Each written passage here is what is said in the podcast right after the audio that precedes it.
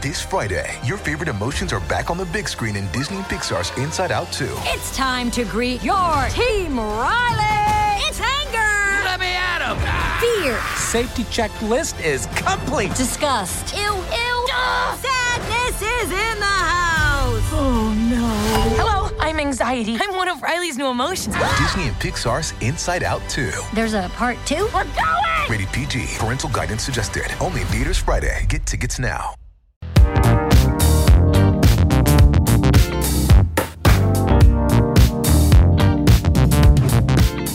Sometimes things don't go according to plan.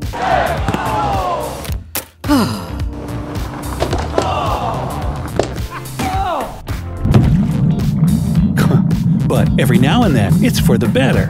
From the microwave to ice cream cones, the accidental inventions on this list completely changed our way of life. Are you ready to be pleasantly surprised? Then hit that thumbs up and let's jump right in. Matches.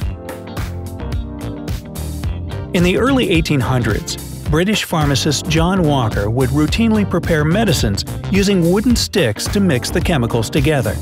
One day, he noticed that one of the sticks had some substance stuck to it. When he tried to scrape it off, the stick caught fire.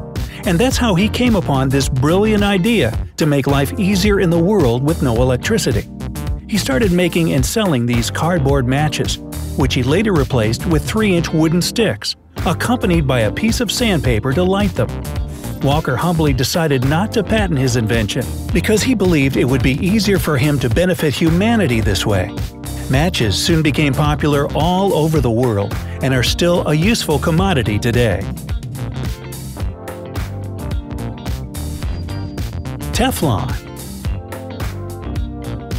American scientist Roy J. Plunkett was doing research for the company DuPont with the goal of finding a way to make their fridges safer by replacing the hazardous refrigerant Freon with something else. He must have thought it was another failed experiment when he found that the gas mixture he had created just vanished overnight, and all that was left of it in the container was some white, waxy substance. That strange substance proved to have some useful qualities. It was non-reactive, non-stick, and resistant to extreme temperatures from minus 100 degrees to 500 degrees Fahrenheit. In 1941, DuPont patented the invention that we all know today as Teflon. Another day is here, and you're ready for it. What to wear? Check. Breakfast, lunch, and dinner? Check. Planning for what's next and how to save for it? That's where Bank of America can help. For your financial to-dos, Bank of America has experts ready to help get you closer to your goals. Get started at one of our local financial centers or 24-7 in our mobile banking app. Find a location near you at bankofamerica.com slash talk to us. What would you like the power to do? Mobile banking requires downloading the app and is only available for select devices. Message and data rates may apply. Bank of America and a member FDIC. Potato chips. New York chef George Crumb. Great name for a chef, huh? Actually, it'd be better for a baker. anyway, Chef Crumb got a lot of customer complaints that his fries weren't crispy enough.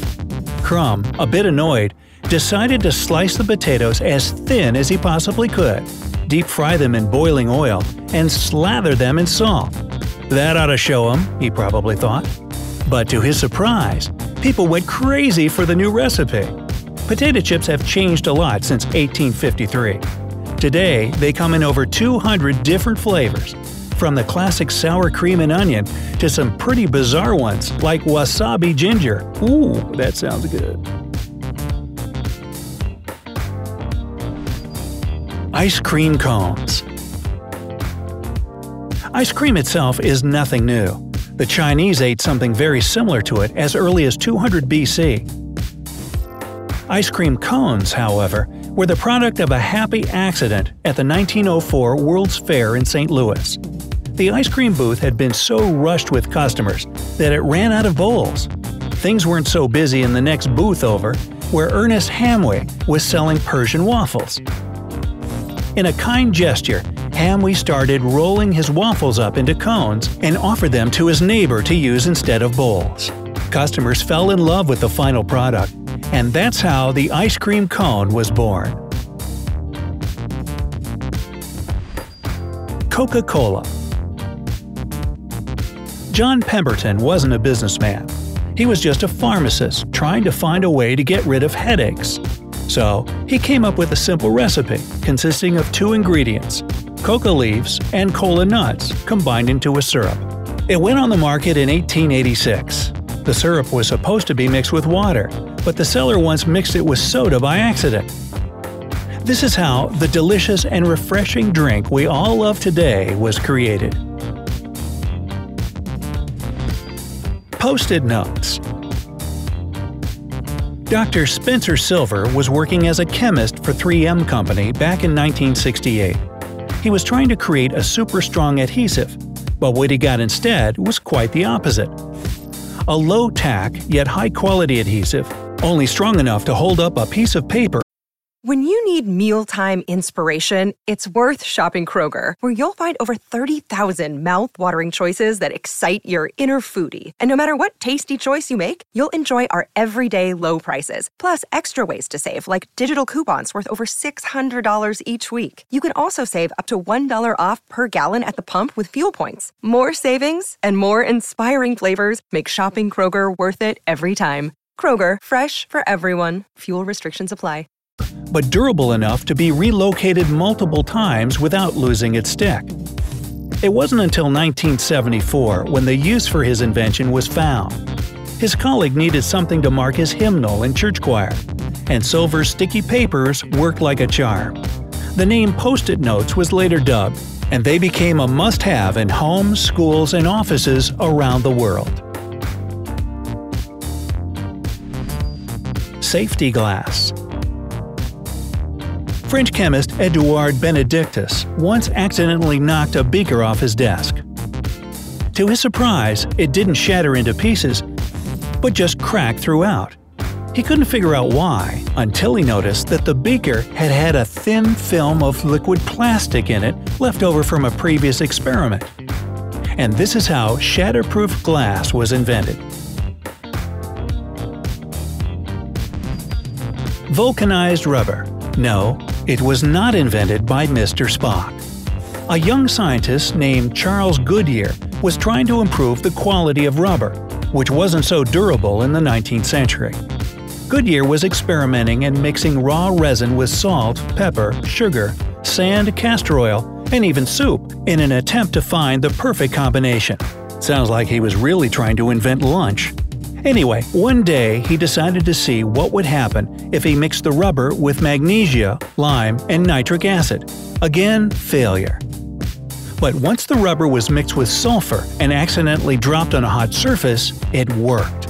The scientists invented vulcanized rubber that's now used to produce just about everything, from basketballs to car tires. Plastic before we had plastic, there was shellac.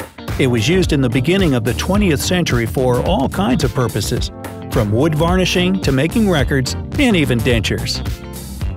The problem was its price. It was super expensive to import beetles from Southeast Asia for its production.